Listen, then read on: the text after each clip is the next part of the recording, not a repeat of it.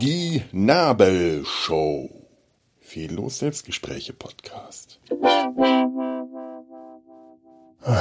So, bevor ich jetzt gleich an die Arbeit gehe und mir einen Zeichentrickfilm aus den 80ern anschaue, jawohl, das ist Arbeit. Also nein, Quatsch, das ist Podcast-Arbeit. Aber da ich mir dann Notizen machen werde, vielleicht, das weiß man noch nicht, ob ich das machen werde, vielleicht lasse ich es auch, das weiß ich nie vorher, könnte es sein, dass äh, das so etwas wie Arbeit wird. Möchte ich noch mal kurz meine Gedanken schweifen lassen und mich einfach mal hier auf dem Sofa fläzen. Ich hatte neulich schon mal eine Folge auf dem Sofa aufgenommen, das ging furchtbar daneben, aber vielleicht ist ja heute besser. Ich möchte das Sofa noch nicht ganz als Aufnahmeort ähm, abstreichen. Auch wenn es, kn es knarzt. Es könnte schlecht sein, dass es knarzt, aber äh, ja, wenn es nicht das Sofa ist, dann sind es meine alten Knochen. Irgendwas knarzt. Immer im Gebälk. So, oh, muss ich mich mal hier nur zurechtrucken. So, das ist das Problem mit dem Sofa. Hm, bis man da bequem sitzt, das gibt dann viel Gerutsche und Gestöhne. Und da ich jetzt sowas alles drin lasse, kriegt ihr das hautnah mit. Ihr seid hautnah an mir dran, während ich meinen Hintern auf dem Sofa herumrutsche, um eine angenehme Sitzposition zu finden. Äh, mm, äh. Na, ist, ist das nicht, ist, ist das ein Erlebnis für euch? Findet ihr das gut? Das hoffe ich nicht. Jetzt mal ganz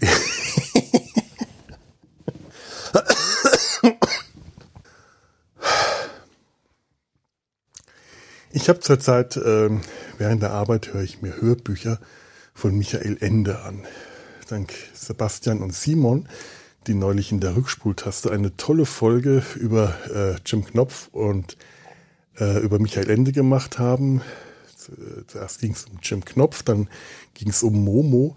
Hatte ich dann mir erstmal das Hörbuch Momo ähm, auf die Kopfhörer gelegt während der Arbeit Momo und die unendliche Geschichte, das sind zwei der Bücher, die ich wahrscheinlich am meisten wiedergelesen habe. Immer und immer und immer wieder. Ich glaube nur geschlagen oder eingeholt von diversen Werken von Terry Pratchett und mh, hm, möglicherweise dem Herrn der Ringe. Aber das letztere kann ich nicht so genau sagen. Denn im Herrn der Ringe schmöker ich immer nur so ein bisschen hin und her. Wenn ihr mal danach ist, lese ich mal ein Kapitel, um mich in langweiligen Landschaftsbeschreibungen zu ergötzen und zu verlieren. Es gibt nichts Entschleunigenderes als eine, als eine Landschaftsbeschreibung von John Ronald R. Tolkien. Wie war das? Was hat Terry Pratchett mal gesagt? Eindimensionale Charaktere, die durch dreidimensionale, oder waren's waren's, vielleicht waren es zweidimensionale Charaktere, die durch dreidimensionale Landschaften wandern. Die Landschaften haben mehr Charakter als die Charaktere, die sich durch sie hindurch bewegen. Ja, da ist was dran. Da ist was dran. Ich muss mich mal schneuzen. Das im Liegen. Aufnehmen ist gar nicht mal so gut, denn dann verstopft die Nase.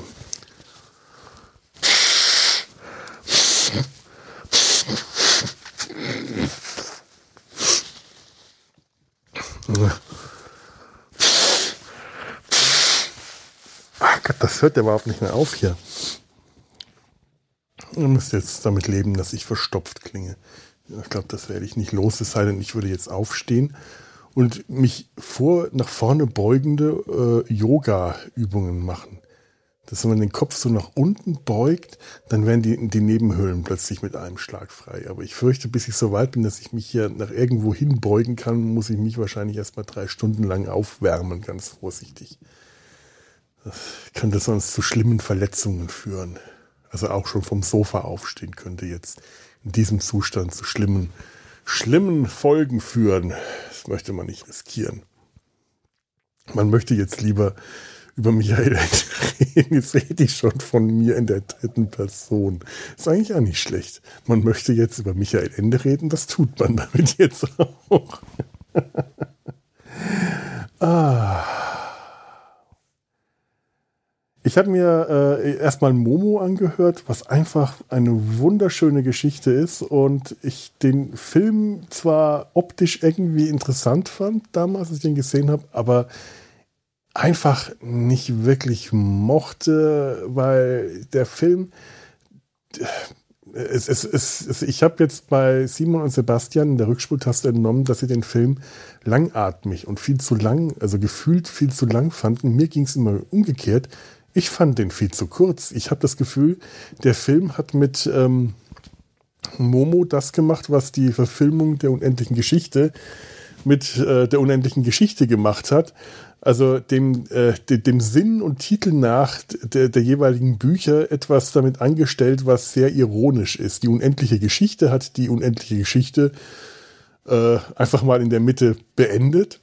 Ein vorzeitiges Ende für die unendliche Geschichte. Fand ich immer ja, so, so wie man sowas fand ich halt immer. Und Momo hat sich einfach keine Zeit genommen, irgendetwas auszuerzählen.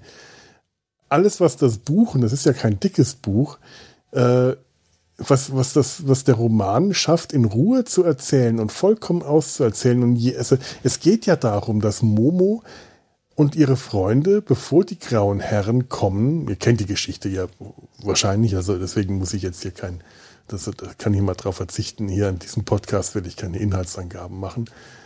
Ähm, und wenn nicht, den Roman werde ich jetzt schon ein bisschen spoilern, aber äh, sonst, also Momo, ja, ich denke mal, das kann man. Also bevor die grauen Herren kommen und Momo und ihren Freunden und allen anderen Menschen, also den Menschen und Momos Freunden, aber nicht Momo, die Zeit stehlen, hat Momo und ihre Freunde, die haben Zeit und Momo hat besonders viel Zeit und äh, das ist, das, das gehört auch dazu. Alles, was Momo macht und äh, das, das braucht Zeit. Und das wird im Buch ganz fantastisch geschrieben, wie, äh, sich Momo für alles Zeit nimmt. Äh, das kommt im Buch ganz toll rüber und im Film ist das super abgehackt und zusammengefasst. Allein wenn sie in den ähm, das, das Schnellrestaurant von Nino geht. Im Buch ist das eine ganz lange Geschichte, wie sie sich immer wieder und immer wieder anstellt und sich Essen nimmt und nochmal anstellt und nochmal Essen nimmt und nochmal anstellt und nochmal Essen nimmt, immer um ihn zu fragen und weitergeschoben wird. Im Film, wenn ich mich richtig erinnere, ist das in einem Rutsch durch weil man sich nicht die Zeit nehmen wollte, das so zu erzählen, wie es im Buch äh, erzählt wird. Und, und das ist der Film, von de, an dem Michael Ende selber beteiligt war, den er toll fand im Gegensatz zur unendlichen Geschichte. Und das, das geht den ganzen Film irgendwie durch so. Man hat immer das Gefühl, hier schon wieder was abgekürzt, hier schon wieder was abgekürzt, hier schon wieder was abgekürzt, hier sind die Dialoge zusammengerafft und schneller gesprochen. Also das geht irgendwie nicht, der Film der widerspricht der Idee von Momo, dem Grundgedanken. Ähm, was war denn noch? Ach ja, ähm, dann habe ich mir jetzt gerade das Hörbuch äh, ähm, Mist, der Zettel liegt jetzt außer Reichweite auf meinem Schreibtisch. Es bleibt einem aber auch echt nichts erspart. Ich werde das jetzt also aus dem Gedächtnis zitieren müssen, so ein Scheiß. Ähm, das Gefängnis der Freiheit und einer lange Reise Ziel. Das Gefängnis der Freiheit, und hier werde ich jetzt nicht spoilern, ist eine Kurzgeschichtensammlung und ich habe gerade das erste, die erste Kurzgeschichte, das ist eine der längeren, einer langen Reise Ziel gehört. Ich glaube, es heißt einer langen Reise Ziel, aber äh, wie gesagt, meine, mein Spickzettel liegt jetzt gerade außer, außer nee, ich tue jetzt gerade mal so, als ob ich jetzt hier ähm, ungefähr vier Meter überbrücken könnte, wenn ich mich recke. Ne? Habe ich euch getäuscht? Und ähm, also diese Geschichte ist einfach großartig. Die zeigt auch, dass Michael Ende eben nicht einfach nur ein Kinderbuchautor äh, so nur in Anführungszeichen und Kinderbuchautor in Anführungszeichen, so nach der reich-ranitzkischen Definition, ja, gleich gerne Literatur. äh, also dass der wirklich, wirklich schreiben konnte und eben nicht nur für Kinder und äh, naive kleine Kindergeschichten, wie das vielleicht sich manche Leute vorstellen und wie ich, wie ich gleich auch noch mal, äh, wenn ich auf den nächsten Punkt komme, durchaus äh, so, so, mich, so, so weit weg gehe ich nicht von der von der Aussage. Der, der konnte auch sehr sehr naiv schreiben, aber der konnte auch wirklich fantastisch für Erwachsene schreiben. Und das ist eine tolle Kurzgeschichte, die vor allem eins macht, der Held ist ein richtiger Anti-Held. Der Held ist ein richtiger Arsch. Also man kann bei dieser Geschichte wirklich, wirklich andocken, ohne dass der Held einem sympathisch sein muss. Der ist einem so durch und durch unsympathisch. Das ist fantastisch. Und trotzdem fiebert man mit, weil man wissen will, wohin ihn sein, das, das seine, seine lange Reise, das Ziel dann am Schluss bringt. Es ist toll. Ich war echt, äh, ich, ich, ich wollte das nicht mehr ausschalten und ich musste heute ständig irgendwelche, irgendwelche Zoom- und Skype-Konferenzen einschalten. Äh, hat mich, ich, ich habe gelitten, weil ich lieber Gerd Heidenreich hört, zuhören wollte. Ein Buch, das ich noch nicht gelesen habe und auch noch, also ich, ich, ich hatte mir auch überlegt, ob ich mir das als Hörbuch jetzt äh, besorgen soll. Ähm, das ist, das ist Jim Knopf. Ähm, also beide, Jim Knopf und Lukas der Lokomotivführer und Jim Knopf und die wilde 13. Ich glaube, das liest, liest Christoph Maria Herbst vor und den höre ich ja eigentlich gerne als Vorleser. Ähm, das wäre schon ein großer Bonus, finde ich. Das, das glaube ich, ist auch durchaus das richtige Buch dazu, soweit ich das kenne. Aber ich möchte es eigentlich gerne selber lesen, weil ich die alten Illustrationen so mag. Ähm, die neueren Illustrationen, diese Bleistift-Illustrationen, die sind auch sehr schön. Die kenne ich vor allem aus, den, aus dem Hörspiel. Denn wir hatten äh, als Kinder, wir kannten natürlich die Augsburger Puppenkiste und dann hatten wir die, die Hörspielkassetten. Und das Hörspiel aus den was, was, ich weiß nicht, 70er, 80ern müsste das dann gewesen sein. Das hat diese äh, sehr realistischen Bleistiftzeichnungen und ist von Michael selb Ende selber, äh, der hat da selber an der Produktion mitgearbeitet und ist auch der Sprecher. Das habe ich auch, auch alles jetzt erst äh, in, in, in, der, in der Rückspultaste erfahren. Also ich, ich bin, ich bin gerade hier, das ist hier echt gerade äh, schön, schön die Recherchearbeit anderer Leute abschöpfen. Schamlos. Das ist eigentlich ein gesprochener Kommentar zum, zu eurem, äh, zu eurer Folge, Sebastian und Simon. Ich hoffe, ihr versteht das auch so. Bisschen, bisschen dreist gerade von mir. Ähm, ja, ähm, aber die, die Hörspiele, die kannten wir halt wirklich in- und auswendig. Das war eigentlich so unser Hauptbezug zu Jim Knopf. ähm, während ich das Buch eben nie gelesen habe und die Augsburger Puppenkiste mit der Zeit immer mehr verschwommen ist, die Erinnerung daran. Die ist immer mehr verschüttet, verblasst, verblasst, verblasst war das Wort. Sie ist immer mehr verblasst. Und nun habe ich ja, das habe ich ein paar Folgen zuvor, vor ein paar Wochen, äh, erzählt, dass ich bei meinen Eltern war. Da haben wir uns Jim Knopf und Lukas der Lokomotivführer die neue Verfilmung angeschaut. Auch Christoph Maria Herbst als Herr Ärmel und äh, Henning Baum als, als Lukas und so weiter und so weiter. Ihr kennt das ja. Und ich bin von dieser Verfilmung ähm, eigentlich sehr angetan. Es ist das zweite Mal, dass ich sie gesehen hatte. Ähm, ich habe ja auch erzählt, dass sie mir gefallen hat, habe ein bisschen rumgeblödelt über die Kindes Kindeskinder. Ähm, und äh, weiß auch noch, als ich sie mir zum ersten Mal ausgeliehen hatte, äh, zum ersten Mal besorgt hatte, angeschaut, ausgeliehen, ich weiß nicht mehr. Äh, da war ich skeptisch, ich war sehr neugierig, ich wollte einfach wissen, was das war. Ich konnte damals irgendwie nicht ins Kino, es kam was dazwischen und es kam immer wieder was dazwischen und dann äh, hat sich's nicht ergeben. Oder war da schon Corona? Ich weiß es nicht mehr so genau. Auf jeden Fall hatte ich ihn mir dann zu Hause angeschaut, äh, mit so diesem Gefühl, naja, mal abwarten, ob das was wird. Das ist bestimmt so Hollywood-esk. Äh, äh, das kann es eigentlich nur verfälscht haben. Wahrscheinlich haben sie alles geändert und, äh, und ich war damals echt begeistert davon.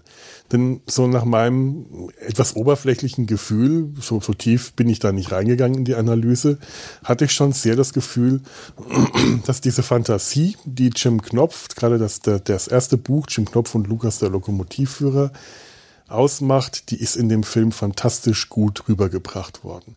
Und auch das verspielte, leichtlebige äh, ist in dem Buch rüber. Denn das Buch hat zwar auch seine düsteren Momente und seine, seine spannenden Momente, die äh, auch, auch, auch also wirklich spannend und gefährlich sind. Aber insgesamt ist das ein Buch mit, äh, das, ein, das, ähm, das ist eine Geschichte, die aus einer sehr leichten Quelle kommt. Und zwar ähm, es ist eine naive Geschichte. Das ist kein, äh, das, naiv ist jetzt kein abwertendes Urteil, denn äh, die, die Welt, die, die uns Michael Ende in Schinknopf und Lukas der Lokomotivführer ähm, beschreibt, erzählt, es ist eine naive Welt, es ist eine naive Kinderwelt, die könnte, Lummerland könnte so wie es ist, aus einer aus einem Kinderbild, aus einem Kinderbild mit Wachsmarkreiten, Vorschulalter oder Kindergarten oder so stammen. So eine Insel mit zwei Bergen, mittendrin ein Schloss und dann ist da noch Platz für zwei Häuser und eine Eisenbahnschiene und eine, eine Eisenbahn, eine Lok. Und dann malt man noch so ein paar Leute drauf, mehr ist da nicht Platz und das reicht auch. Für, für Kinder reicht das. Da, da überlegt man sich nicht, ob ein Land wirklich äh, mit äh, einem Monarchen und drei, drei Untertanen überhaupt existieren kann, ob sowas Sinn macht, sondern das ist so. In einem Kinderbild ist da eine Insel und die hat in der Mitte ein Schloss. Warum hat sie ein Schloss? Weil Schlösser cool sind und außerdem ist es ja eine Insel, also muss sie ein Schloss haben. Und sie hat einen König. Warum? Weil sie eine Insel ist und außerdem ein Schloss hat. In einem Schloss muss ein König wohnen. Warum hat sie also ein Schloss? Weil sie einen König hat. Und warum hat sie einen König? Weil es da ein Schloss gibt das ist Kinderlogik, die funktioniert 1a, solange man sie nicht hinterfragt, solange man äh, selber mit der Logik eines Kindes rangeht.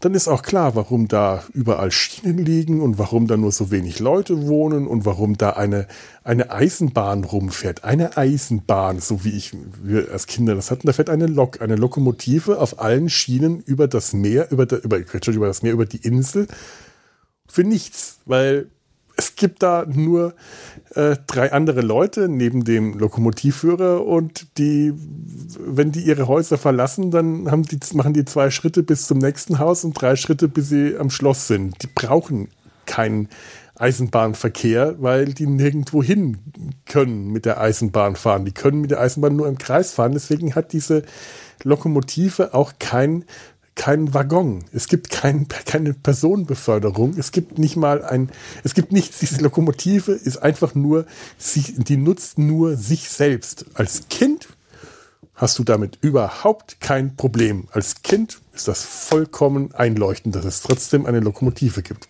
Warum denn auch nicht?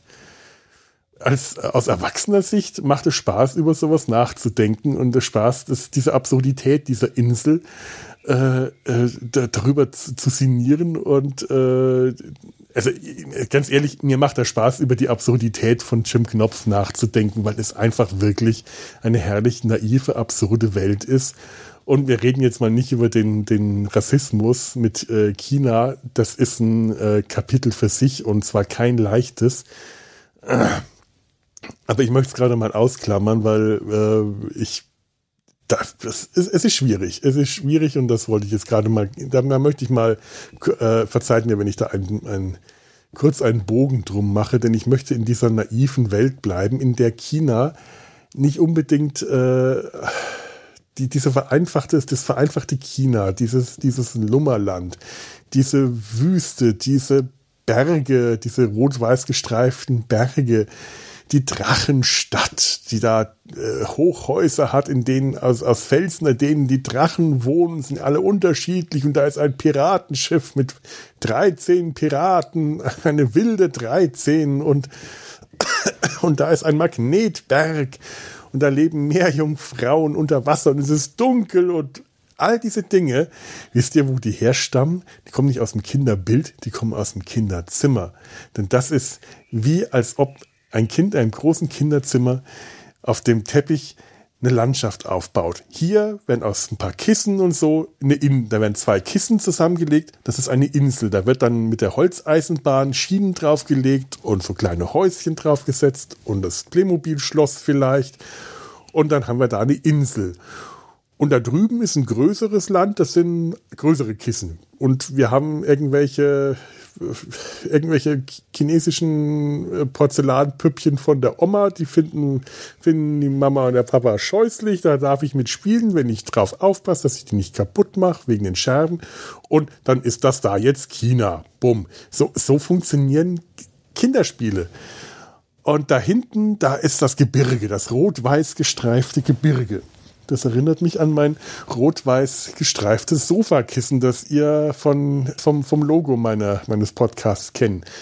Also so ein rot-weiß gestreiftes Gebirge, woraus besteht das? Aus rot-weiß gestreiften Kissenbezügen. Und dahinter ist eine große Wüste. Vielleicht hat man dann im Sandkasten draußen gespielt. Und dann gibt's da einen Riesen und all das. Das ist, ein, das ist eine Kinderwelt. Das ist eine unglaublich einfache, simple Kinderwelt. Deswegen ist diese Welt so einfach. Sie ist zwar komplex und sie ist groß, aber sie ist gleichzeitig auch unglaublich klein. Äh, es werden zwar Länder äh, erwähnt wie Deutschland, es wird erwähnt, dass es die Welt gibt, Deutschland, Frankreich, glaube ich, und China, das sind reale Länder, aber dann ähm, gibt es eben Lummerland und dann gibt es Chambala und dann gibt es die, die, die Wüste am Ende der Welt und äh, die Drachenstadt und es ist wirklich eine Welt von Kindern erdacht für Kinder. Irgendwo war wahrscheinlich auch ein Erwachsener mit im Spiel, der äh, das kommentiert oder mitgespielt hat und dann kam dann, wenn ich mir das so vorstelle, wie, also jetzt äh, vorstelle, als ob das nicht Michael Ende geschrieben ist, sondern dass es ein, ein, ein, ein Spiel aus einem kind, Kinderzimmer ist. Und von dem Erwachsenen stammen dann solche schlauen, cleveren Dinge wie äh, wie heißt denn der König? Der König, der heißt König Alfons. Und es ist König Alfons, der Viertel vor Zwölfte. Und hihi, Papa, du bist albern. So, so, so könnte doch werden. Ne? Und warum heißt der? Weil er Viertel vor zwölf geboren ist. Für Kinder ist das logisch. Ein Kind findet das witzig und äh, mehr, mehr es nicht. Ein Erwachsener fragt sich, wie kann man eine Dynastie haben, wenn man König Alfons der Viertel vor zwölf ist, wenn man auf einer einsamen Insel lebt, ohne, äh, ja, er hat keine, keine Frau, der hat keine Eltern.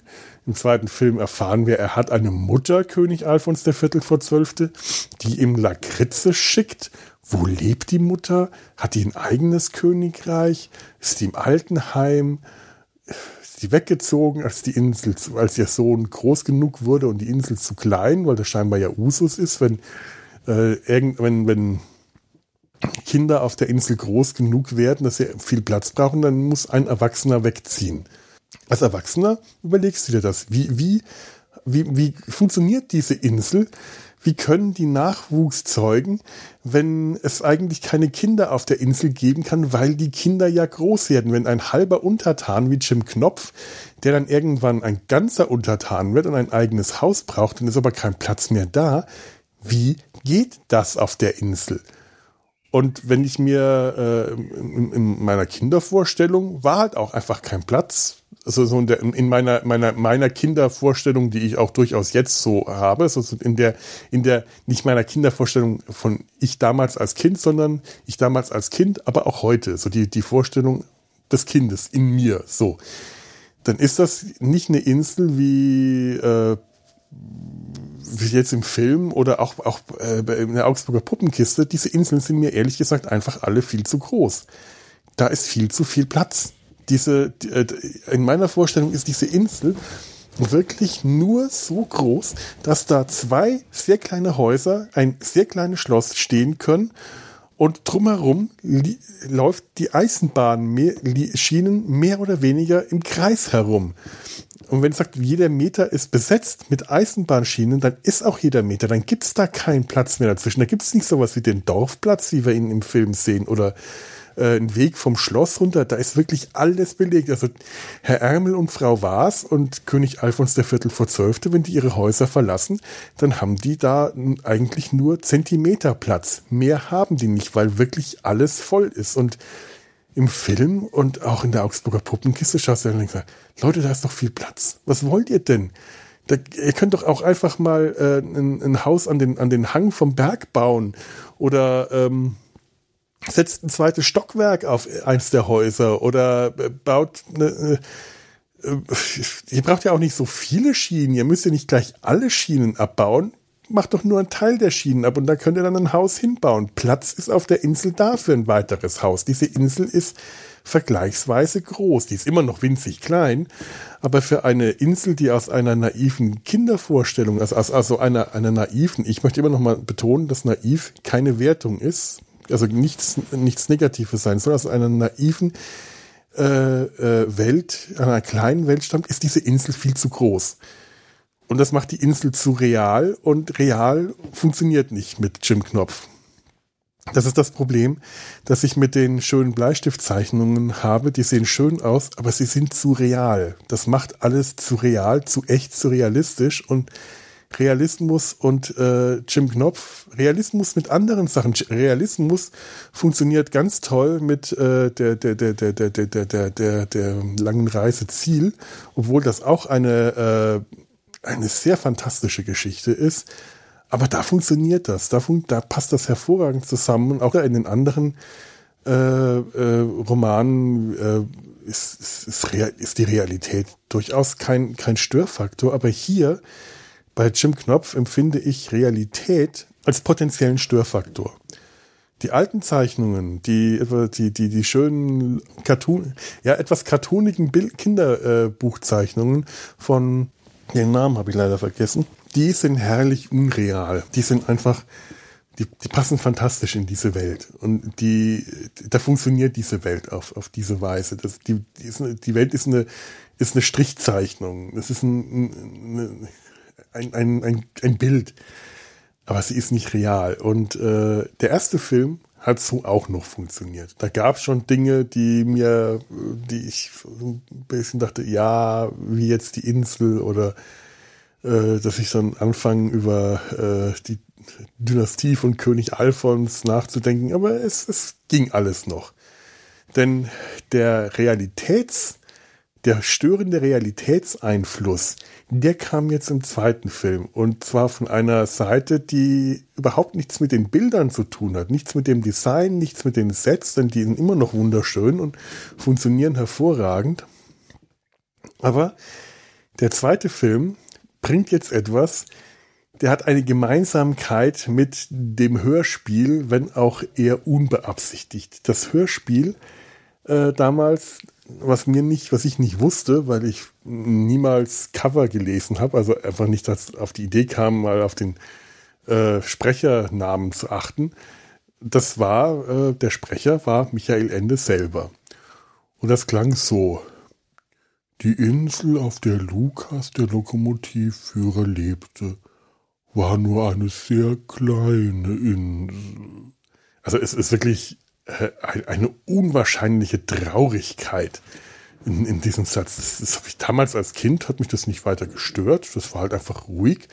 Und vor ein paar Jahren habe ich mir das dann wieder angehört, dachte ich mir, meine Güte, ist das traurig. Das, das wirkt ja wirklich als müssten wir Trauer empfinden, weil diese Insel so klein ist. Was macht denn der da? Ist das wirklich seine Intention gewesen, dass wir alle äh, so einen Downer verpasst bekommen? Äh, oder das jetzt, was, was, hat da mein Kassettenband geleiert oder was war denn das? Ähm, und das, was hier der Film macht, das ist äh, ein ähnlicher, hat hat etwas Ähnliches, wenn auch in eine, in eine, ganz andere Richtung oder es kommt in einer ganz anderen Ecke vor und ist nicht ganz sicher nicht Michael Ende zuzuschreiben. Dieser Film ist unglaublich traurig. Denn andauernd sind irgendwo Leute traurig. Andauernd sind sie traurig wegen irgendwas oder irgendwas oder sind betroffen. Sie schauen betroffen, sie sind betroffen. Andauernd schaut irgendjemand betroffen in die Kamera. Das fängt wirklich ganz am Anfang. Das, das, am Anfang fängt der, der Film damit an, oh, ich glaube irgendwas mit der wilden 13 und dann, wenn wir auf Lummerland gehen, dann sehen wir, dass es da regnet und dann wird gesagt, wenn es auf Lummerland regnet, dann ist das eigentlich ein fröhlicher Regen und dann sehen wir lustige Bilder, wie der Regen richtig Spaß hat. Und das ist schön. Und das ist so ziemlich das letzte Mal, dass man Spaß hat in dem Film. Dann, dann, äh, dann wird's traurig. Dann, dann ist äh, Lukas, äh, nein, nein, nein, dann ist Jim deprimiert, weil er kein Abenteuer mehr erlebt. Und dann Lizzie ist traurig, weil sie ihre Mutter als Kind verloren hat und sie noch mal sehen würde. Und Herr Ärmel ist traurig, weil er ja nur ein Untertan ist und Herr Ärmel ist traurig, weil er nur ein Untertan ist. Die Funktion von Herrn Ärmel ist es, Untertan zu sein. Das ist seine einzige Funktion, die er hat keine andere. Herr Ärmel ist der eigentlich im Buch der der in sich ruhendste Charakter, der bescheidenste von allen, der einfach nur damit zufrieden ist, dass er ein Untertan ist und nichts weiter. Der hat keine Funktion und auch keinen Ehrgeiz im Leben, außer untertan zu sein. Ich frage mich immer, wie der auf die Insel kam. Wahrscheinlich war, war der irgendwann mal Passagier auf dem Schiff? Ist der da geboren und nie weggezogen? Ist das überhaupt? Wie sind die da drauf gekommen? Vielleicht war das sowas wie Gilligan's Island. So Schiffbruch, vier Leute, einer macht sich zum König, der andere baut sich eine Eisenbahn, die vierte nimmt sich die Vorräte aus dem, aus dem Schiff und macht einen Laden und der, der, äh, der dritte und der vierte ist einfach Untertan. Und ich, ich bin ein Untertan. Die muss es ja auch geben. Herr Ärmel ist Untertan. Und das reicht ihm ja eigentlich auch, aber nicht in diesem Film. Christoph Maria Herbst hat im Interview erzählt, dass er versucht hat, ein, äh, dass man versucht hat, ein Ärmel etwas aufzufüllen, ihm etwas Persönlichkeit zu geben und er da auch durchaus seine eigene Persönlichkeit so ein bisschen mit reingebracht hat oder seine eigenen Quirks als Schauspieler, so seine Eigenheiten. Und tatsächlich spürt man so einen Hauch von Stromberg oder wie heißt die Rolle, die er in der Vornamen spricht. Er möchte mehr sein, als er ist dieser Herr Ärmel ist nicht mit dem zufrieden, was er ist. Er muss mehr sein. Er hat so diesen Hauch von Ehrgeiz, mehr sein zu wollen.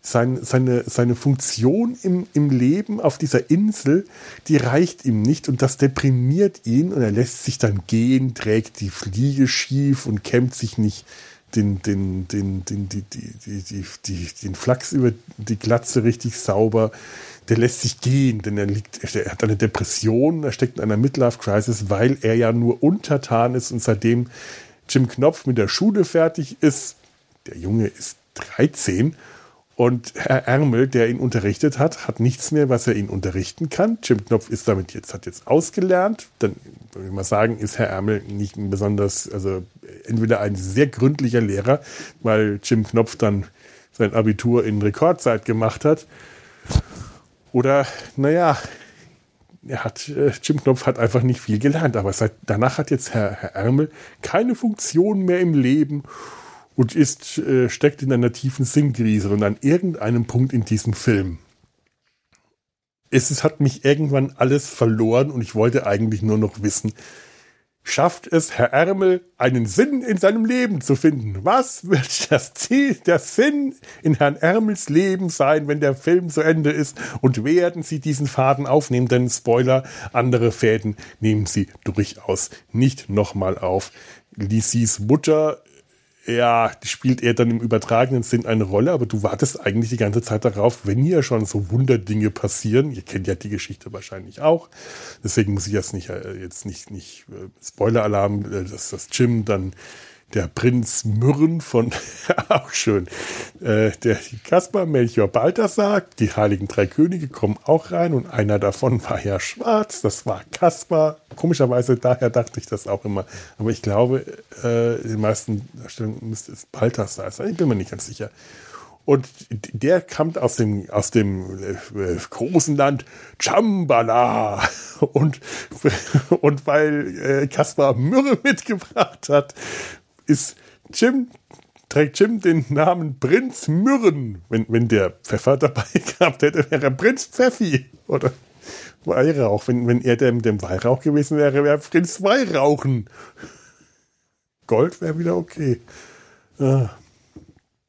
Also es ist, ähm, naja, und dann denkst du, ja, so dann passieren jetzt große Dinge und der goldene Drache der Weisheit und er wird jetzt was da alles passiert mit der wilden 13 und die wird, werden, aus 13 werden 12 und er gibt ihm Namen und er wächst zum König und Held und bla bla bla. Und, denkst du, und jetzt muss doch noch irgendwo die Mutter, weil jetzt, jetzt komm, komm, bring die Mutter rein. Ich weiß, es steht nicht im Buch, es ist nicht im Roman, aber wenn die schon am Anfang so einen echt traurigen Moment hat, der einfach nur zeigt, dass auch Prinzessin Lisi halt auch äh, Seelenschmerzen hat und eine Backstory hat. Die hat eine Backstory, dass ihre Mutter gestorben ist, als sie jung war.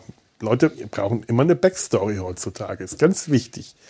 Ich meine, es ist okay, dass sie aus ihr äh, mehr gemacht haben als das kleine Mädchen, das sie äh, im, im im Roman war, das lieber nicht mitgeht, wenn es auf Abenteuer geht und dann doch sich an Bord schleicht und aber Angst hat, weil sie seekrank wird. Das ist im Buch nicht keine, keine gute äh, Figur. Und dass sie da ein bisschen mehr draus gemacht haben und ich im Film, das finde ich schon okay. Das ist durchaus in Ordnung. Da äh, darf man darf man die Vorlage mal ruhig ein bisschen ändern und an die heutige Zeit anpassen. Das ist, äh, es, es soll ja auch als, als ein bisschen als Rollenvorbild auch funktionieren. Also habe ich keinen kein Vertrag mit. Das ist in Ordnung. Aber äh, dass sie halt einfach tougher und intelligenter und selbstständiger und selbstbewusster ist, alles okay.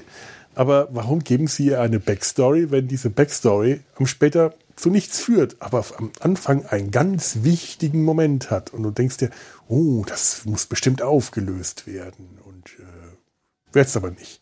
Aber Herr Ärmel, ich werde jetzt nicht spoilern, ihr müsst euch den Film anschauen. Herr Ärmel, Herr Ärmel kriegt eine Aufgabe in seinem Leben. Sein Leben als Untertan hat wieder einen Sinn.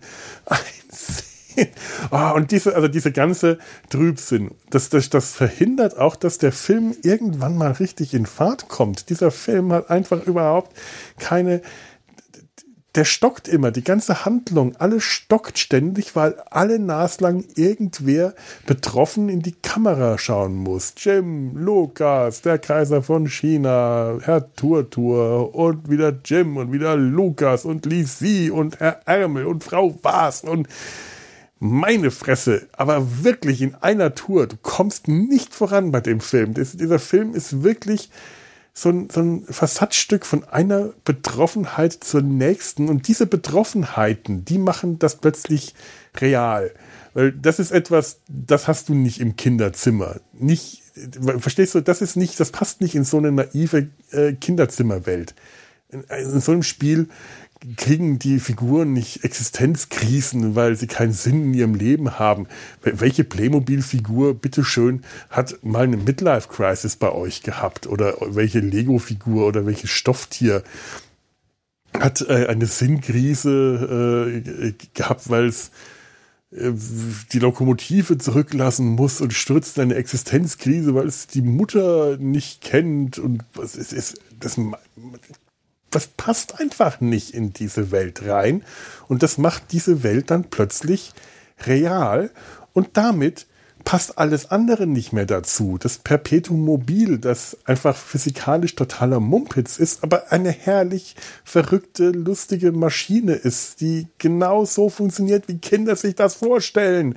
Und der Regenbogen, durch den sie da durchfliegen. Tolles Bild, wenn sie auf einmal die Farben wechseln, aber es passt nicht in diese Welt rein das alles passt nicht. Und die, die etwas hektische Art, wie dann die Sache mit den Meeresbewohnern aufgelöst wird, damit man nicht zu viele äh, Special Effects machen muss, weil wir wollen auch nicht mehr als nur Prinzessin Susula Pichi zeigen, sonst brauchen wir zu viel Maske und zu viel Special Effects. Also kriegen wir halt nur die eine, die eine äh, Wasser nicht, die eine Meerjungfrau zu sehen auch so ein unangenehmer Moment, wenn die beiden Teenager da auf der, auf der Lokomotivendach sitzen und Jim Knopf sitzt neben dieser Nixe, dieser jungen Meerjungfrau, die so vom äußerlichen Alter, die ist ja irgendwie mehrere tausend Jahre alt, aber sie sieht aus wie ein sehr junger Teenager.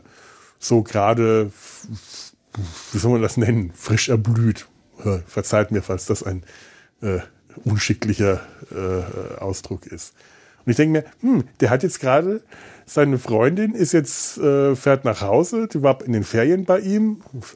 Auch toll, weil ich meine, die, die lebt in dem größten Land der Welt und fährt in den Ferien auf die kleinste Insel der Welt. Dann sagt er, komm Jim, wir wollen doch heute noch einen Ausflug mit Molly machen. Ich sage, Ausflug? Wohin? Ihr könnt mit der nur im Kreis herumfahren. Was heißt da Ausflug? ja, da, ja. Auf jeden Fall, seine Freundin ist wieder nach Hause gefahren und jetzt ist er unterwegs am Abenteuer und als erstes lernt er, eine, eine, eine nette, junge, hübsche Seejungfrau kennen, die so in seinem Alter ist. Und dann sitzen die ja zu zweit nebeneinander auf dem Dach von der, der, der Eisenbahn. Und man denkt sich, hm, pandeln die jetzt an? Ist das jetzt so die, die Teenager-Liebe? Merkt er jetzt gerade, oh, guck mal, es gibt noch andere. Ich muss vielleicht die andere gar nicht heiraten. Ich bin noch nicht alt genug.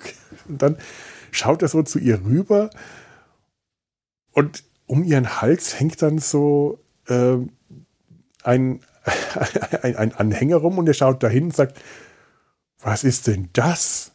Oder was, was ist, was sind, oder ist ein Anhänger, vielleicht sind es noch zwei, ein Anhänger mit zwei Bildern, was sind das denn für komische Dinge?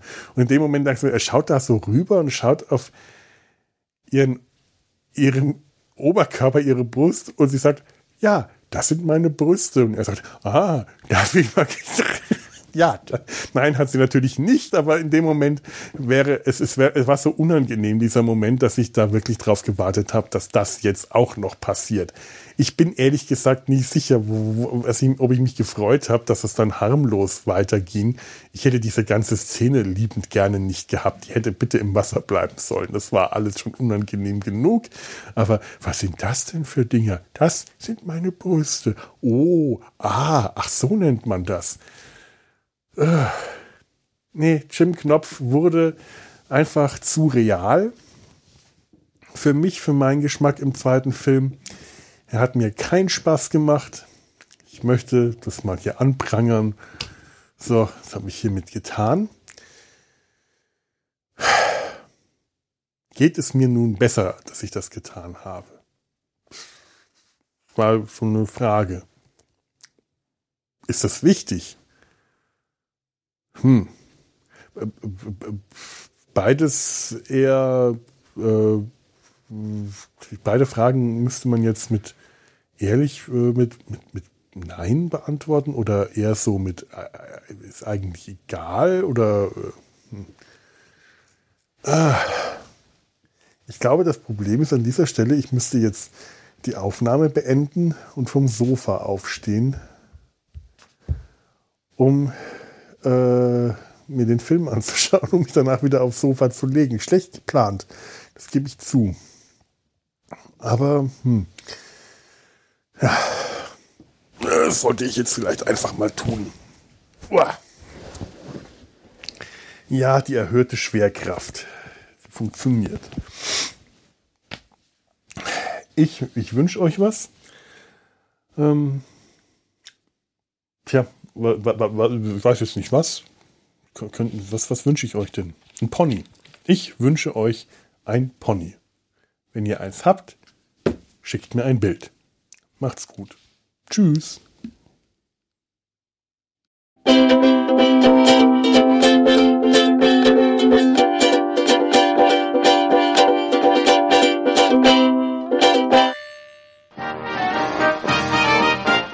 Eine Produktion des Podcast Imperiums.